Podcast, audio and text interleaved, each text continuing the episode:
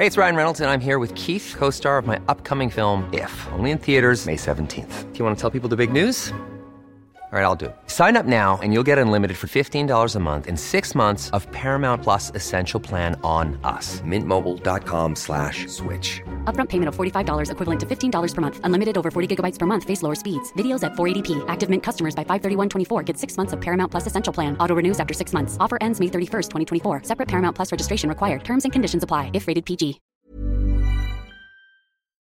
Coping in Copenhagen, Coping in Copenhagen, Coping in Copenhagen, Coping in Copenhagen. This is a podcast about hanging out in Copenhagen. Which one? With the rich man? Hello, welcome to the Sick Show, Copenhagen Copenhagen on 97.7 FM. My name is Owen, and of course, I'm here with the one, the only one that I know anyway, Marius. I am the only Marius in the world. Sure. I will Fight me for that. I mean, potentially, potentially. you're listening to the Sick Show, Copenhagen Copenhagen. This is your modern guide to living in the city of Copenhagen. yes. Uh, Marius, Yeah. I, I, I, I've got a question for you. Yeah. On this episode, Wait. You want to know what I have for breakfast? no, you had It was a cornflakes. lovely. You text me. You text me at eight thirty saying you're having cornflakes. I did. Unnecessary text. Great cornflakes. What I want to know is what's coming up on this episode. Tell me now, sir. Oat milk. I had with oat milk. On the show today, we we will kick it off with the news roundup. Yeah. Three stories hot off the the the uh, uh, Copenhagen Post press. Nice. Wow. Uh, then we have a, a an interview. Uh, we were supposed to have him last week. Yeah. Uh, but he uh, got caught in a drum circle, uh, which happens. Was he caught in the middle of a drum circle and he couldn't break out of it? Yes. Ah, okay. Yeah. Be careful, they're vicious. Uh, they- a vicious circle. Ah! Stay tuned for more of that. Oy, oy, oy. We're going to talk to Shaan Reza Ali, and he is working for uh, uh, IMS, which is uh, International Media Support. Okay, cool. And uh, yeah, he will tell us about what they do. It's an organization founded here in Denmark, but they work uh, around the world uh, helping journalists. Very cool. Yes, Very fascinating interview with him. Yeah. Um, then we got some hot tips, and uh, we're gonna call that a show. We're going to call that a show. That's gonna be the show. That's going to be the show? Yeah. Right, let's get it started then. You're on sick. Excellent. So, um, I know we're probably all a bit tired of this, but it's You're going to talk about your sofa again. yeah. uh, there was a, I had a person who said, "Oh, I listened to this because I asked him, so what podcast have you been listening to?" And he said, "Well, the last one was your show about that sofa thing." so he listened all the way to the end. Oh, respect. Thank you to Max out there. Thank you, Max. You know who you are. Uh, Um, just for just for clarification, if you missed last week's episode, we spent a good 10, 15 minutes talking about Marius' new sofa. it is a nice sofa. We though. shan't be doing that again this week. What is the news, Marius? The news. So yes, the COVID update. Ah, that's what we're talking about. Let's just get that done Get with. it- rip that Band-Aid. Um, Yes, because there was uh, some new restrictions uh, introduced uh, this week, and that's going to affect uh, restaurants, bars, cafes in uh, 17 of the municipalities uh, in uh, the uh, greater Copenhagen area. Okay. Um, so yes, now you're gonna have to wear a, a mouth uh, diaper. I was about to say, what's it called? A mouth A mask. mask. A mask. Just a mask. Don't I- try to be fancy. sorry. Just say the words. I wasn't. Mouth diaper is not fancy. I hope we could agree on that. I thought you were looking for something poetic. I'm just. It's a mask. It's because in Danish it's called a mouth gay bind.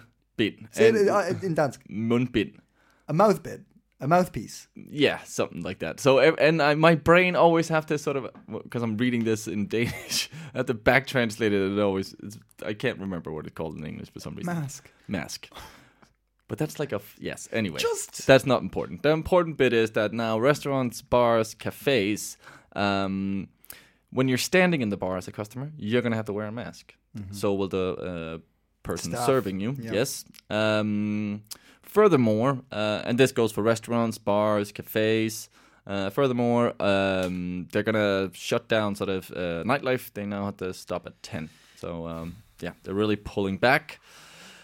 And uh, this uh, is from today, Today. Thursday, Yep. and uh, so far uh, it's gonna be uh, yeah uh, for 14 days, so up until the first of October. Um, I gotta say, with with everything we've gone through, this particular okay, I've been talking to people in the service industry lately, but uh, this particular change, there seems to be a real like melancholy about it this time around. People, Yeah. people feel sad and depressed about this one. Yeah, yeah. Um, mostly because they can't drink as much, I think. but no, Yeah. uh, no. I do think uh, sort of there was a whole "Hey, we're back," Yeah. you know, kind of vibe, and uh, this is really, uh, yeah, pissing in that soup of of joy. Uh, that's a great metaphor. Jesus, Marius, You're free to steal that one out there. no, just just say I came up with it first.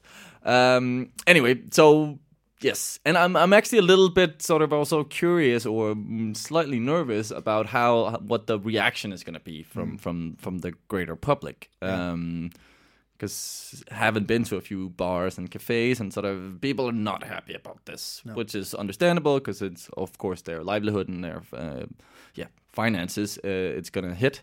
Um, and yeah, it's not fun to wear a a, um, a mask uh, all the time. Um, but uh, yeah, it's this whole sort of we gotta take think of the greater society as a whole also. I was talking to someone, and they, they made an interesting point. They were saying that the numbers going up, um, uh, I've correct me if I'm wrong, but they have been more of a youth thing. There's, it's been in, in, like younger people having it. Yeah, yeah, And this person made the point that if you're going to tell people to go home at 10 o'clock, they're going to go home, but they're going to go home in numbers. They're going to go back to house parties. And there won't be any caretaking because 12 o'clock we were like, okay, the vast majority of us, I think we're living with. We're like, 12 I can go with.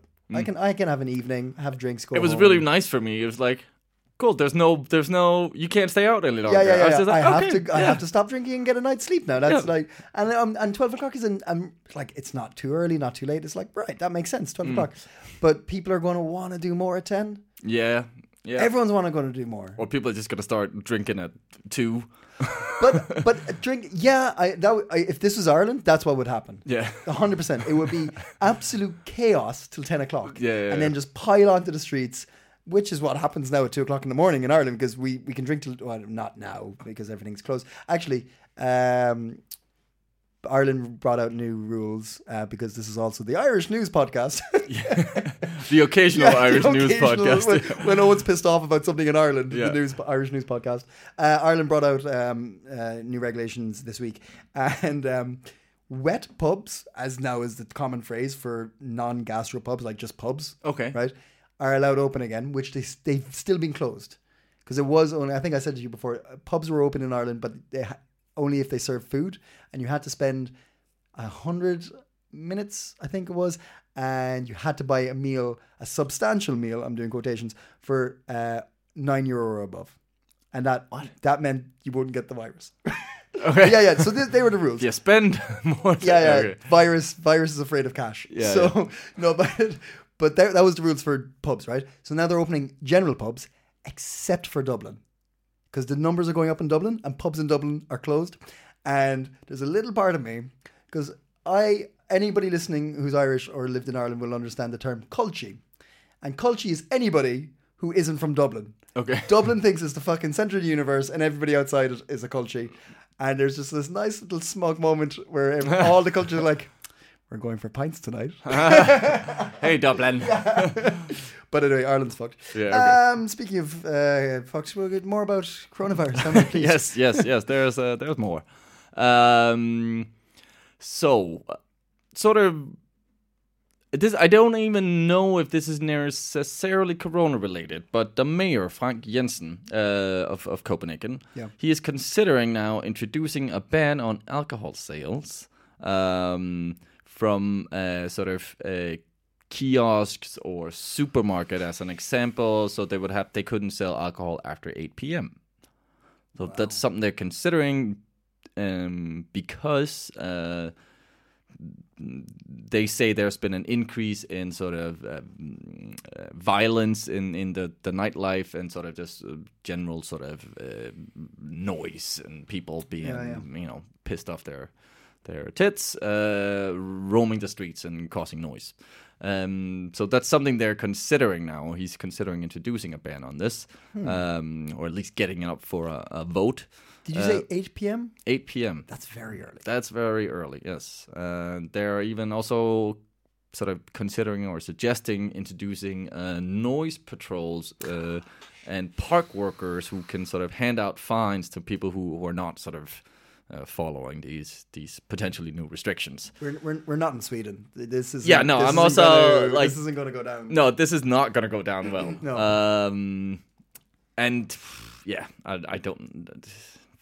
I'm not experiencing this. I, No. I, I, I will gladly say I do not sort of frequent the normal sort of uh, s- strips in Copenhagen where the, the Loud, like the, the more crazier. so I can't really speak on it, but but it's not something I've heard in the media either that there's been an increase in violence No, or no, I, I, was, I wasn't aware of it. noise uh, being sort of or people being more rowdy than usual like so yeah i'm wondering a bit what what where this is coming from but it is getting a lot of support from from um so some of the organizations uh, within sort of the greater copenhagen area Okay. um, sort of who are like yes people are loud but then it's fucking you, you, you it's a choice also to live in the center of the city Yeah. there are gonna be you know Yeah, yeah. more noise I think I think that there's just something really beautiful about finding yourself at two in the morning, three in the morning, as it, well as it used to be, out and about, and then just popping into a 7-Eleven and getting a can of classic. yeah You know, just a, a can for a walk home. Yeah. you know what I mean. yeah Uh, yeah, I don't, know, I don't yeah. know. I don't know how I feel about that. That's No, um, no, no, like no. if if you were to correlate with COVID reasoning and stuff like that, and be like closing, stopping drinking at I don't know. I, I don't know actually because should you take should you make any judgment on it? Um, yeah but I have not heard any anything about a rise in violence or anything like that. No, no, me neither. And from experience, uh, actually, no, never mind. I was going to talk about Australia, but I do that a lot as well, so I'm not going to. Aussie news. yeah. Uh, no, but we we will uh, venture a little bit uh, across the pond now. Oh. in, uh, the the last, or maybe actually not across the pond because he does not uh, reside there anymore. So we think. Who could I be speaking about? I don't know. I really don't know. Edward Snowden. Ah, he was. De- he's definitely not across the pond. No. he was. He, he was known to be in Russia. yeah, but uh, uh, yeah, I, I- think he is, but uh, he's he's being very secretive about it. But yes, the, the the general perception is that he resides in Russia. Yeah. True. Uh, but uh, I read an article about Edward Snowden being uh, surprised. And For his uh, birthday, what? What? what, what, what? that no one showed up for his birthday. no. Um, no, he's not surprised um, that uh, NSA, uh, the sort of the, the, the most powerful intelligence agency, uh, has a top secret uh, collaboration with the Danish uh, Forsvarets Efterretningstjeneste, the, the defense, yeah, our NSA basically, uh, that they're collaborating about sort of. Uh, yeah, just tapping the fiber uh, optic uh, cables uh, here in on Danish soil to, Yeah. to take all the data. Not only all the data. So for Frøken Jensen and uh, the you know the average Dane, they're also getting all their information. Yeah. Take it. This is not what he's surp- surprised about. What he is surprised about is that. Uh, uh, um, uh, employee of the Danish uh, sort of um, intelligence agency has uh, been gathering documents, just like he did uh, for the NSA, uh, um, sort of uh, with similar sort of being sort of this um, employee uh, had discovered some some yeah stuff he thought this is not sort of legal basically um, and he instead of as Snowden did went to sort of uh, the Guardian and other newspapers he has uh, this man has gone to the authorities to the government. Yeah. yeah, and not to the press. And uh, Edward Snowden is saying this is uh, truly uh, extraordinary uh, that a whistleblower um, has such a strong faith in the system. Um, and he says this could only happen in a society with a, with a high level of trust. Uh, and he's saying this as a as a compliment, uh, and um, yeah, he only believes this could happen in a place like like like Denmark or a similar sort of country like that. Um, But there, but it, it, it's worked. There's an official being Yes. uh, has been I, I, definitely been questioned. I don't know how far it's gone, but he's Uh, been seen as- five, uh, Five, okay. Five people have been sent home.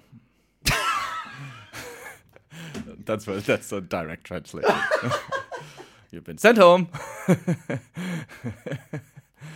Oh, it's all building up to something great there. Yeah. right? They've been fired. Yes. yeah, but yeah, you, Or- for for withholding information to the government and uh, that, that that they knew that this was actually happening, right? Yeah, that they yeah. didn't tell the, the Danish government. Yeah. Yeah, But um, yeah, a little uh, little uh, encouragement from Edward Snowden there, saying you guys, you guys got something good going there. yay! Yay! Finally, Oh yeah, uh, there was a fire today, Thursday, uh, the sixteenth, yeah. in uh, Nørrebro on Mimersgade, uh, in an apartment.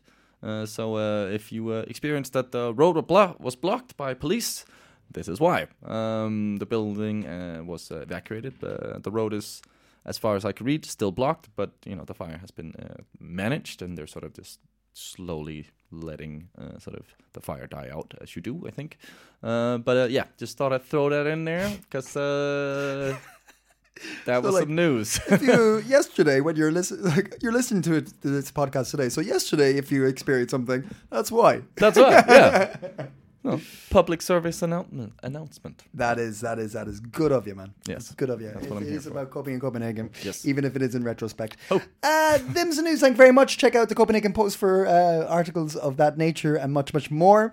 Uh, if you've clicked on the Copenhagen Post link, welcome, Welcome. welcome very much. Mm. Uh, so here's the thing. Maybe three four weeks ago, we had Nature Tales on Yeah. Very interesting organization. They they held this amazing event on a Sunday with everything from well, okay, what was it? the vibrating dance vibra floor? acoustic dance floor. Yeah, like some amazing stuff happened. Really, really cool guys. And We, one, we still need to go experience that. I'm- Yeah, yeah, I yeah, really definitely. Want to do that. Yeah. Uh, but we we were talking to uh, one particular gentleman uh, in that on that day, uh, Shaan, and he was. We got talking to him afterwards, and he was a fascinating gentleman. He's Mm-hmm. a lawyer, and he's been living in Denmark for quite some time. But he's recently working with an organization that I found very interesting: Yes. IMS International Media, Support. Yes. Now, this organization uh, helps uh, um, journalism, fund journalism in war torn areas and uh, also uh, countries that are going through, I think maybe the phrase uh, political turbulence would be would be accurate. Yeah. um, and it is uh, founded in, in Copenhagen, or sorry, founded in Denmark, and its headquarters are here too. Yep. It has uh, over 30 different nationalities working with it, and it has uh, operations all over the world. So we thought this was a fascinating um, organization, and we wanted to talk to Shaan as soon as possible about it, which was last week. But he got caught in a drum circle. Yes, as you do. But in the end, we had a nice little chat about it. Oftentimes we have a lot of spare drums, so you don't even need to bring your own drum. Sometimes we have a lot of people rock up, and then it's best to have your own drum. Well, BYOD. but after hearing about the drums, we asked him what he actually does with international media support. I am an assistant program manager within the documentary film department of um, international media support. And that sort of sits under the Middle East and North Africa, but it also apply like we also do documentary films outside of that region, and I'm also in charge of that. Okay. and so so that's sort of how I got involved. And what we do is uh, it's a Danish organization. Um, it's based in Denmark. Most of our staff are here. We're 90 staff here and about 30 around the world. And we are the only NGO in the world, as far as I know, that is dedicated towards press freedom, supporting journalists and freedom of speech. Wow. Um, so Amnesty for Amnesty, for example, do a lot of work with human rights, and they obviously work for freedom of speech and press freedom as well.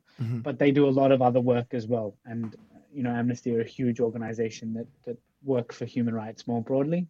And our specific niche is um, working for good good journalism, supporting free press and supporting good journalism. so, uh, Um, so the organization, the organization was founded back in 2001, and uh, I was reading that it's it's it's kind of in the aftermath of Rwanda and and uh, the, where where uh, media had been specifically used, um, uh, especially radio and things like that, for the actual um, uh, c- promotion of the conflict itself and the the actual genocide. I h- how do you go about? Finding the, these the, these media organizations and because there must be uh, like a, an absolute array so uh, sorry just to clarify it, it- you specialize with within conflict and um, political uh, change is, is that it hmm Yep. So how do we find partners? Yeah. So we have um yeah, we have a lot of really good contacts in different regions. So for example, the head of the department for the Middle East and North, North Africa is a guy called Michael uh, Irving Jensen. And he has a PhD in Middle Eastern studies and is fluent in Arabic and has spent decades in the Middle East and working with the Middle East. And so he has a lot of contacts across the whole sector, really, across the whole region. Um, and so, so oftentimes it's through networks or contacts. Um, with regards to documentary film in particular, there are a lot of film festivals. We often identify up and coming filmmakers through programs that we have. Uh, for example, we did an exchange of film students with the Danish Film Institute some years ago before I was a part of the organization. And through that, um, a bunch of young filmmakers came across from different areas in the Middle East to do this exchange. And then following on from the exchange, a lot of them have gone on to form their own documentary film houses or production houses. Um, Tunisia, Morocco, Algeria, Lebanon, and uh, Egypt as well. Mm. And so then then they write to us and say, "Hey, do you remember me?" I say, "Yes." They're like, "I have this proposal for a film that looks really interesting." We look at the proposal, we look at their budget, we help them develop the proposal and their budget, and then organize for them to get fun- some funding. Mm. Um, cool. And a lot of the times we're, we're one of the co-funders. So, for example, there was a, a documentary film called The Cave, which was nominated for an Oscar, and it actually just won an Emmy as well in the states. Mm. Um, and it's about a it's about a hospital in eastern Ghouta in in Syria, which was under siege for a long time. Yeah. Um, and this hos- this hospital ended up going underground, and the, the documentary follows the story of the leader of the hospital, who's this young woman, um, a young female doctor, and sort of the struggle of her in you know man- not only managing a hospital in the middle of a siege, but also being a woman in a society that is largely male driven, and then being in a crisis and a conflict and humanitarian catastrophe as the icing on the cake. Very um, cool. Very it's a cool. fantastic, yeah, fantastic documentary. Highly recommend it. It's called The Cave, and we um co-funded it. Um, do you work in any? Because I'm sure there's also in some of these uh, countries where these uh, journalists are, uh, they're they're in in a situation where there's no freedom of speech or they're speaking against a, a, a authoritarian state or a regime in that sense do you work in any sense of sort of with with um, ensuring their protection also? Or or is that sort of a part of the yeah the definitely. work? Yeah. no we just throw them under the bus. We just like yeah go for it. Good luck. Here's the money. you're on your own. Here's the money. Don't blow it all follow your dreams. Follow your dreams. No we um we have a yeah we have a lot of uh, safety training programs and we do yeah there are conferences that are around um, you know good practices in difficult scenarios for journalists. Yeah. Um, and then in in places where it's a lot harder for journalists to operate we also have like radio programs for example. Radio is still a really big part of uh, media in a lot of the quote unquote global south. Mm-hmm. um, and so and so we we support a lot of radio programs. For example, we have a program in Yemen where we hire a, uh, a, a, therapist. I think he's a is a psychologist, and he comes on the air to talk about um, crisis, post traumatic stress, and managing that in Yemen. Yeah, which oh, is, wow. you know in the middle of a humanitarian disaster. I think yeah, I, I, education and information and, and radio is such an easy way of of, of uh, sourcing these things, you know. And I, I think people forget how powerful it can be just to listen to a Mm. voice and listen to a story through that. I think it's amazing Yeah. that you're people are still using it in the in that manner. it's also sort of an analog medium still in the sense that maybe it's easier to to block like a f- uh, Access, yeah. sure. yeah, exactly. yeah Yeah, I think it's also. I mean, we've gotten used to being able to listen to podcasts or TV or have you know high high quality, high fast internet. But Mm. I mean, those aren't those aren't things that are standard in a lot of places Yeah. around the world. yeah yeah of course Um, and so the access to information is, you know, seems like it's, you know, but that's what our grandparents did in World War II. Mhm. But access to information is still largely through radio. which Yeah. But but interesting. but Shaan, so we, we were talking about okay, we've mentioned um, uh, film and documentary and uh, these these particular radio shows, but but also you're you're, you're supporting journalists uh, as well. So the, we're talking about people on the ground um, reporting. In in today's day and age, where there's so much happening, there's so many different sides. How how can you scrutinize exactly what stories you're supporting and, and because you, you work with uh, like uh, is it 30, 40? How, how many different nationalities are you working with at the moment?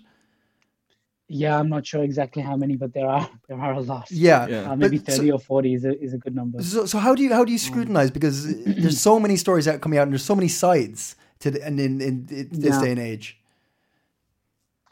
It's a really good question, and I don't have a really good answer. I'm sorry. I No, no, no. But um, but I mean, it's a question that I find myself often also asking in a day and age where you hear so many different conflicting things that all mm. equally sound authoritative and are based on, you know, good, solid, journal-supported research, you know, mm. peer-reviewed research that say completely contradictory things. How do you know what to believe? Yeah, how do you know who to trust? I mean, how do you know which which source of information is the best?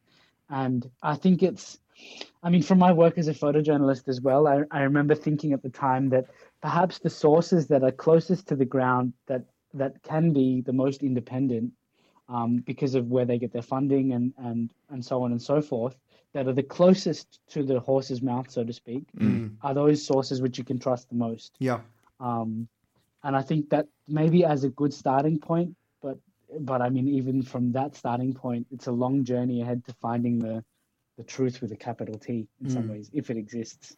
If that Oh. makes sense. What about so um, with again referring back to like working with so many different nationalities and cultures, and the fact that um, international media support is based, it has a headquarters in Denmark.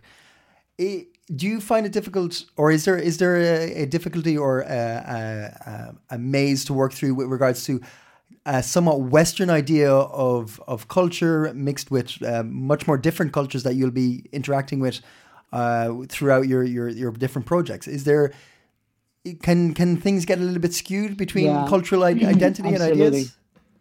Yeah, absolutely. I think one of my big fears is that we, you know, that neo-colonialism comes out Yeah. through Yeah. the, you know, the global north and Scandinavia being the place that has figured it out in the world, and then we can now give these answers to the rest of the world. Yeah, yeah, have our model of of Scandinavian progress, um, which is so so dangerous for so many reasons.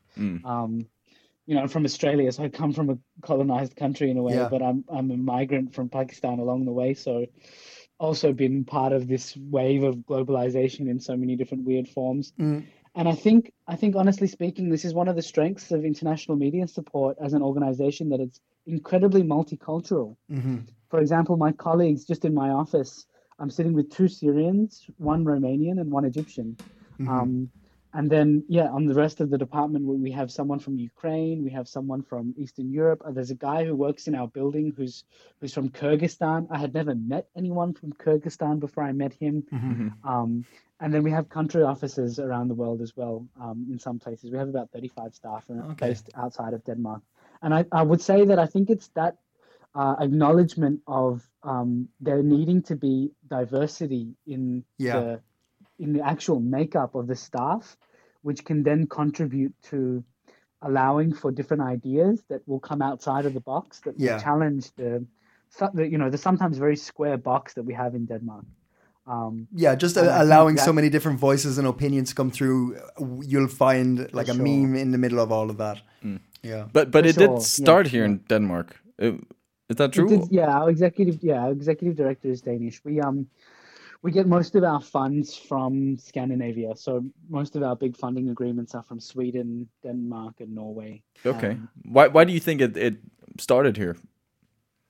Do, I don't know. Is there? That's a good question. I, I, th- I think, um, look, I'll, I'll take that to a question about the public sector and my experience. Uh, look, I don't have a lot. I haven't worked in the public sector in lots of different countries, but I have in Australia and and Denmark. And so, if I just compare those two, for example, I would say that um, Denmark is, for one, uh, wealthy enough that it's got a really strong public sector that's very well funded by the state yeah. um, and that extends to Scandinavia in a way. That you know, the wealth of Scandinavia means that if a percentage of that wealth is allocated as from its GDP, for example, towards humanitarian causes or charitable causes or the public sector, and that wealth is higher, then organizations are going to be better funded uh, here. And so I think there's more emphasis on on the public sector here than there is in Australia. If I just take that as a comparison Yeah. Yeah. and um and so I think that it's easier for it's easier for you know new NGOs to start up and find um, funding and get off the ground and get support through through not just funding but capacity building across the across networks in Scandinavia. Um, and so I think that's yeah maybe that's why it's based here. Yeah. I think uh, probably probably also because I don't know in depth the history of its formation. Um, you know, I'm not I'm not a, I'm not into the the history as much, or I don't know it as much. Mm. Uh, but I think that it was also because some of our founders were were Danish journalists. Yeah. Um, and you know, and there's there are a lot of ex journalists or current journalists working for the organization, and so I imagine that the yeah that they would just happen to be. Yeah, so it's like people with the with this kind of right mentality in a place that will support it. Absolutely, yeah. Do you, yeah. what what's the kind of consensus within the the organization now um, in the kind of uh, mm, post fake news kind of questioning the, the, the battle against media in so many different aspects what what's the kind of consensus in the offices of international uh, media support now how what what's the opinion on what's happening now the zeitgeist of that what that we live in? The emphasis has been on independence. So as hard as we can we try to um, we try to ensure that the sources from which we get our information are as independent as possible. Mm-hmm. and that's through that's through yeah like examining their sources their political parties that they're attached to or affiliates their sources of funding um, when we when we choose a partner we look at their institutional budget to see mm-hmm. where else they're getting their funding from um, and there but, are, there are a lot of processes there around trying to ensure that but that but the even, money because oftentimes that's where the influence comes from, right? That the money Uh, comes yeah. from an independent Yeah, yeah, yeah. source. Okay, so but but even outside of the the actual uh, projects and organizations you're working specifically, do you do you see difficulty ahead for for media? Do you think people are going to have a harder time trusting it? Yeah, absolutely. I mean, even personally speaking, like I find it so incredibly difficult to know what is real out there and what isn't, and um, and what is true and what isn't. Mm. And in in a world that is super saturated with information, it's Yeah. really hard to sift through it all to find what makes most sense.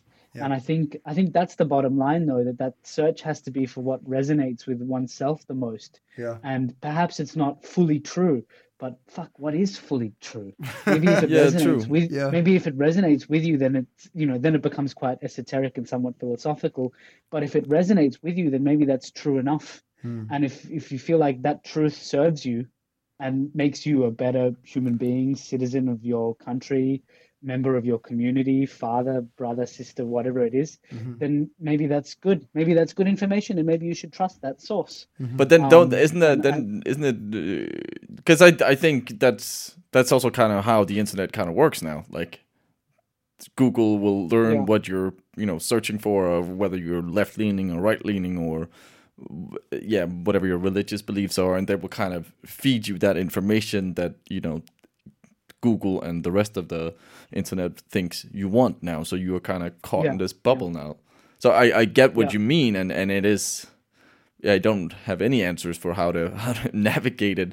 Um, Yeah, but I think mean, it's such way, a I think- I think- dangerous thing to also get stuck in your own little bubble and never sort of uh, yeah step out of that. for sure which is which is why i think one one really good piece of advice i can offer maybe us or our listeners or whoever your listeners whoever is listening um, is disruption disruption disruption disruption so take your political beliefs and your values and views and seek out the opposing political beliefs values and and read them and, mm, and yeah. engage with people who are advocating for them Yeah. to break that echo chamber you know if Yeah. you can shatter it and search for things that confirm a bias that you don't have Yeah. then you know then you're more inclined to give yourself a wider perspective Mm-hmm. um, and i think that's you know one of the problems with politics at the moment is that they've become so so echo chamber ish and then we don't really listen to each other Yeah. and then we become much more and more and more extreme down a path thinking that we're moderate when really we've become incredibly radicalized and haven't even realized because we have no reference point which is the other side who are also becoming equally radicalized Yeah. to the left or the right or the conservative or the progressive or whatever it is Yeah. and so I think um, I think finding a way to to challenge, being brave enough, I guess, to listen to that which really presses a nerve, triggers it, triggers it, triggers you, is um perhaps one way of ensuring that you're getting as holistic a picture as possible. How how does how does um, IMS ensure that they do that? Because I could see that that could be sort of a, a a trap to fall into. That sort of oh, depending on. And this is just me reading into what IMS, but I but, but I, I look at an organization like this. It's an NGO. I'm like, Yeah. there's probably something I could get around and sort of support. And like they're I'm guessing they're leaning a bit more left uh, on the political spectrum. It's just a guess and an assumption I make, and I might be wrong. But but I'm, how do you navigate in as this organization? Do you also ensure, or how do you ensure that you are sort of yeah not falling into either left leaning or right leaning or yeah in regards to sort of yeah, supporting look, I- journalists? Yeah. Yeah, I mean, I can't, I, I can't speak on behalf of the organization in that way. Yeah. Of Um, course. Yeah. I mean, I- I've only, I've only started there in February, so in some ways, I'm still very new to it as an organization as well. Mm. Um, and so, without wanting to sound out of my depth, I think um, I think that the organization does that by, yeah, maybe I'm saying the same thing, but by having a, a, a very diverse staff base Yeah. Yeah, and yeah, that- okay, yeah. that in, that in itself contributes to lots of different opinions. And from everything I've experienced, senior management really listen to staff and really take into account what even you know even someone who's just started at the organization has to say. For example, not long after I started, I was elected as the vice foreman of our staff association, which is like our medarbejderforening or like um yeah, the, Employee the, the body that represents staff, Yeah. employee union. Yeah. Um, and um, and you know, I had only just started there, and and a lot of the more senior members of this of the association and other senior members of staff, when I expressed my hesitation at the fact that I was so new, said that that was precisely why they wanted me to do that role because I could bring Ah. in fresh Cool. fresh a fresh perspective and fresh eyes and um and i've always felt supported since february in taking somewhat bold initiatives that i've taken um, that have been green lighted i haven't met bureaucratic processes like i've met in a lot of other organizations Mm. um, and that's been really refreshing. And when I've come with, you know, a, a, around the time of lockdown and staff working from home and directives from senior management on how do we go about navigating this process now, uh, I've had some pretty radical opinions in like maybe not maybe not really radical, but just in terms of like going against what what the official line might be from the organization. And they've been met and heard and answered and discussed.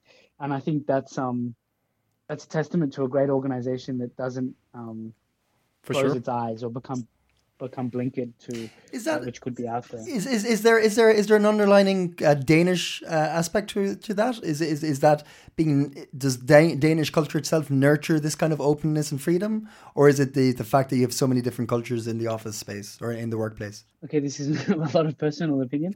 I think there's an ideal in the Danish culture, in inverted commas, of being open to new ideas and being really receptive to that which is very different. But, and there's a big but, I think that there's a lot of shyness and reservation at expressing that desire or at um at at cultivating a space that's safe enough to allow for variety to be to be sh- to, to shine through. Yeah. I think there's a willingness, but that willingness rests somewhat deeper down underneath the surface of the Danish way, if that makes sense.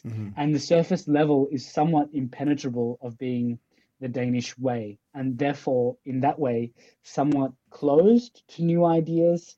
But um, but I think if you persist a little, and if your ideas, I mean, there's also a lot of rationality in the Danish way that that are, you know, that without trying to sound nationalistic or racist, that is sometimes attributed to being German. You know, that sense of efficiency or thoroughness or practicality. If it makes sense, let's do it. If it doesn't make sense, let's not do it at all. Yep.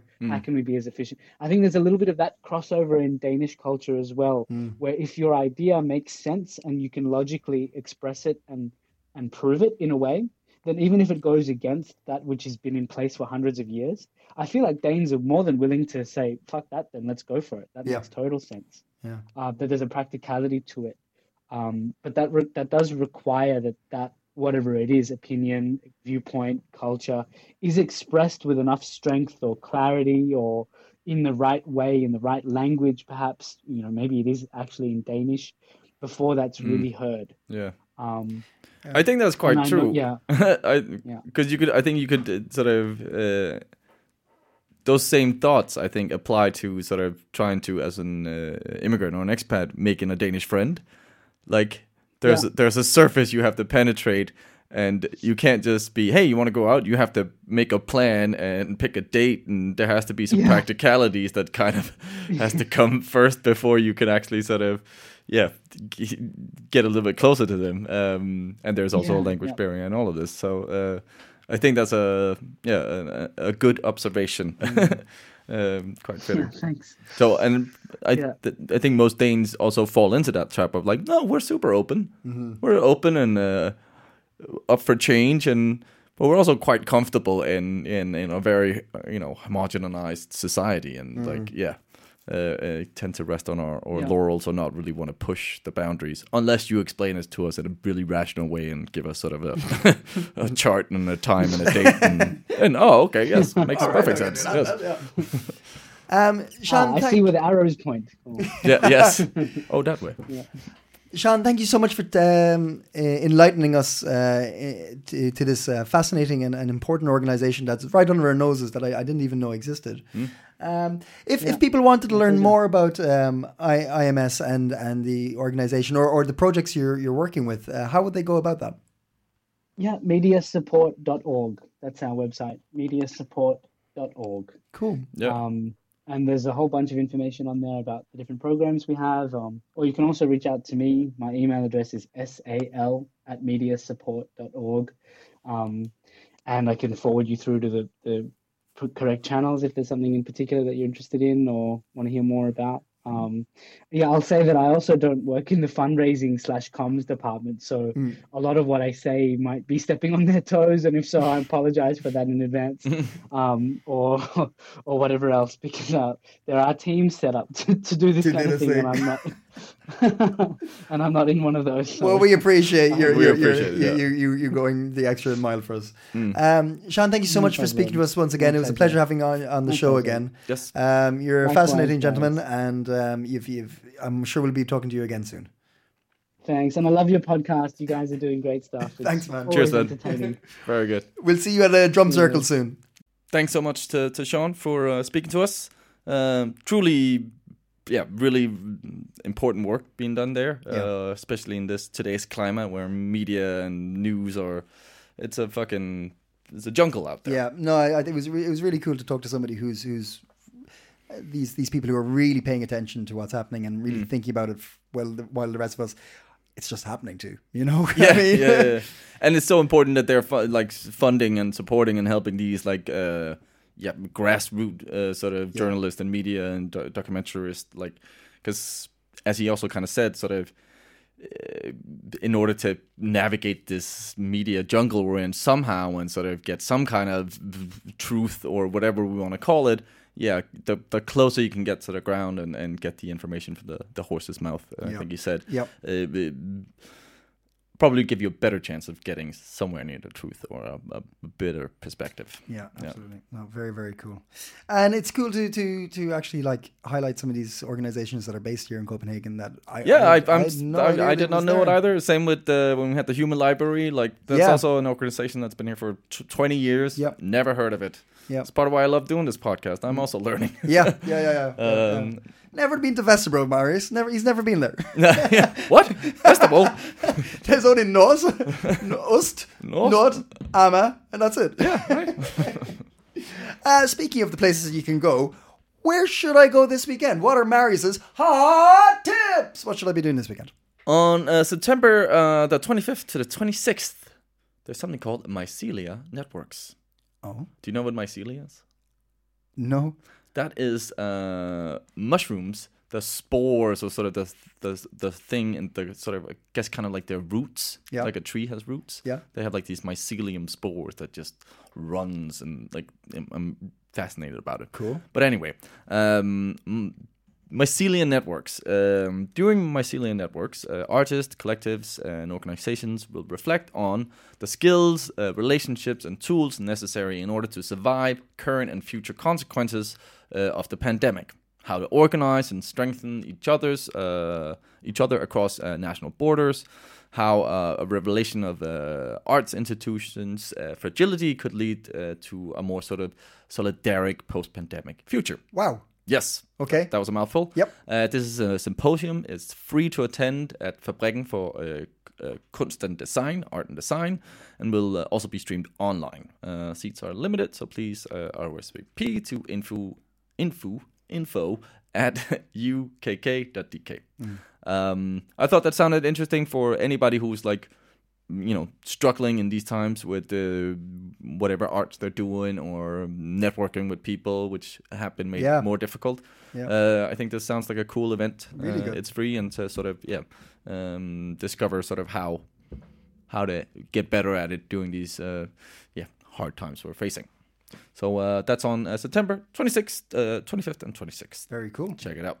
Uh, then there's a there's a little festival. What? Ca- Cajun and uh, Sudeco. I'm hoping I'm pronouncing that correctly. Zydeco. Zydeco, yes. Um, that's on Saturday, the 26th um, of September, also uh, from 4 to uh, 11:30. Uh, let's see if they can stay open that late.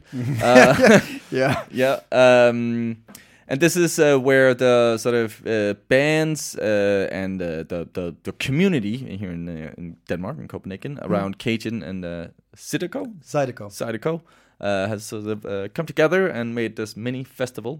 I'd say that's a small society. I mean, Oh, yeah, yeah. that- but it sounds really cool. Yeah, uh, there'll be gonna- workshops, foods, and a lot of music. And for Yeah, those of you who don't know what uh, Zydeco is, it's a music genre that uh, evolved in uh, southwest Louisiana by French Creole speakers, uh, with blends blues, uh, rhythm and blues, and music uh, indigenous to the Louisiana Creoles and the native people of Louisiana.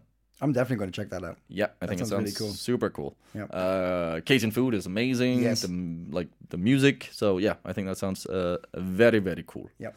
Um, finally, if you're not into uh, art networks or uh, music and uh, Cajun food, then go watch some pictures because uh, the World Press Photo um, uh, is uh, happening at Politikens Hus on Friday the 25th. And you can see, yeah, World Press photos and sort of some of the, the best pictures taken from 2020. Um, So I've done that once, and I was, um, I thought that was quite cool. Actually, pretty, pretty cool. Yes, Very good. Very nice tips. I like them. I like them a lot. yes. And uh, that's that's uh, that's, uh, that's pretty much a show, I think. I, I'm, I'm I'd pretty damn sure that's I'd a put show. a bow on it and call it a show. you want to talk about my sofa a little bit, or No, we're good. We're, We're good. good? You yeah, sure? yeah, yeah. I've, I've, Yeah? We've done sofa talk. Okay. Sofa Talk 2020. um, check out the podcast uh, on Spotify and iTunes and all those things. Uh, fun, fun fact. Yeah. Fun fact. Uh, on Apple Podcasts, Mm-hmm. which is you know iTunes and stuff, we've asked people to um, to give us ratings and likes and everything. Yeah. And they have, they have, in Liberia. In li- In Liberia, I got a. this is no joke. I got an email because we're we're like we were on a charting thing, so you like it informs us if our charts change and stuff like that from place to place. And uh, we are, I I'm not messing. We are number four in Liberia in podcasting for society and culture.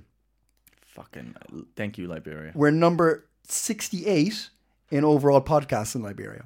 I, I, I just, I knew we were going to resonate with people in Liberia. I I've actually I went I, I found a Liberian expat Facebook page thing and like I've I've I've tried to join it and I'm like I'm searching Liberian podcast like apps Yeah, and yeah, like yeah. I'm trying to figure out what this is. Coping in uh, Copenhagen and Liberia. Yeah, we could I branch mean, out. well, pff, yeah, I'm, Fuck I'm- Sweden. yeah, I mean, probably got more in common with Liberia. but- Oh, yeah. that's harsh. Sorry, but like, yeah, we're we're we're we're we're hitting the Liberia big time. If we, if you and I went down there, we'd be superstars. Fucking A. I mean, like, might as well give it a look. Um, but we'd like to change that and get some uh, get some ratings up here as well. Uh, we've we've been we've been pretty good in the past, yeah. but I'd like to get better. Oh yeah. I'd like to get better. Always better. So uh, give us a rating and uh, tell your friends. Mm-hmm. And uh, check out the Facebook page for the hot tips, which Marius will be putting up this week. Yes, I'm terribly sorry. It was a very, uh, it was a busy weekend. Busy weekend. I had l- many things to do. One of them was uh, a ceramics course. Yeah, how was that? Yeah, it was. It was fun. They had nice coffee and uh, croissants when we showed up. It was at 10 a.m. in the morning, and I was already because I didn't have a coffee. I was like, my girlfriend was like, "No, we have to be there on time, and we're a bit late." And I was like, "But I need a coffee." And she said, "They'll have coffee there. They're gonna have It shit was at 10 a.m. and you didn't get a coffee? How? What? Did you wake up at like 10 to 10 I did the dishes. and you did- couldn't have a coffee? No, because my girlfriend was in the shower getting pretty, so I I did don't. have a none, shower. Of, none of this makes sense. That you. that None of this is stopping you making. Anyway, anyway My- you have a coffee I- machine. yes, I've I know, but I did. I did not prioritize correctly. I decided to do the dishes, which was my mistake, Yeah. and uh, I was kind of hoping to have a coffee on the way. Right. Uh, but then we ran a little bit late, and they didn't. But they had, and I was like, they're gonna have shit coffee. They had amazing coffee. Yeah? they had one of those Bialetti big, uh, sort of Italian ones. So there was like getting like a nice mm, espresso. Uh, besides that, uh, the course was, yeah, it was okay. Like This isn't Absalon now. no, no, no, no. Because Absalon do No. the pottery making and Yeah. stuff. Okay, right, right. Uh, med patter. Uh, Shout out to Absalon, nice guys. We've had them on before. Yeah, yeah, yeah, yeah. No, but uh, I did, I did uh, score pretty big. I, uh, I've got uh, uh, a coffee cup, a cereal bowl, uh, some kind of uh, vase thing that I've made, Yeah. uh, and a, a little tiny plate for uh, that could fit three cookies. and I got to do our whole thing was because it, was kind of our one year anniversary, and we wanted to do the whole, you know, the scene from Ghost. Yeah. Yeah. The one where uh, Whoopi Goldberg freaks out that uh, Patrick Stewart's in, not Patrick Stewart, what's his name? Patrick Swayze. Patrick Swayze's in, in her living room. Yeah, yeah, yeah. Great, great film. Great film. That classic scene. classic scene. Yeah, but there's also a scene with Demi Moore and Patrick Swayze is her former. No, Pat, is it Patrick Swayze? Yes, it's Patrick. Is it So- Patrick? It's Patrick. Right, okay. Yes, and and he he sort of comes from behind Yeah, as yeah. a ghost, and she's she's doing this this We all know it. on the We all know it. And if you don't know it, you got to go check it out. Yes, Yeah. it's a great film. Anyway, but uh, uh, uh, sadly, uh, we could not sit together and get uh, uh, Physical. physical with it. Uh, but the instructor did uh, lean on me and uh, uh, covered my uh, my uh, my Favorite shirt? favorite shirt in clay. No. Yes, but uh, it, it was it was it was fun doing something different. Absolutely. Absolutely. I rec- Absolutely. that's another hot tip. Do something out of your comfort zone. Try it out. Just don't wear a nice shirt. Just don't wear a night shirt. All right, that's the show. Thank you very much. Goodbye. Goodbye. Even when we're on a budget, we still deserve nice things. Quince is a place to scoop up stunning high-end goods for 50 to 80% less than similar brands. They have buttery soft cashmere sweaters starting at $50, luxurious Italian leather bags, and so much more. Plus, Quince only works with factories that use safe, ethical, and responsible manufacturing. Get the high-end goods you'll love without the high price tag with Quince.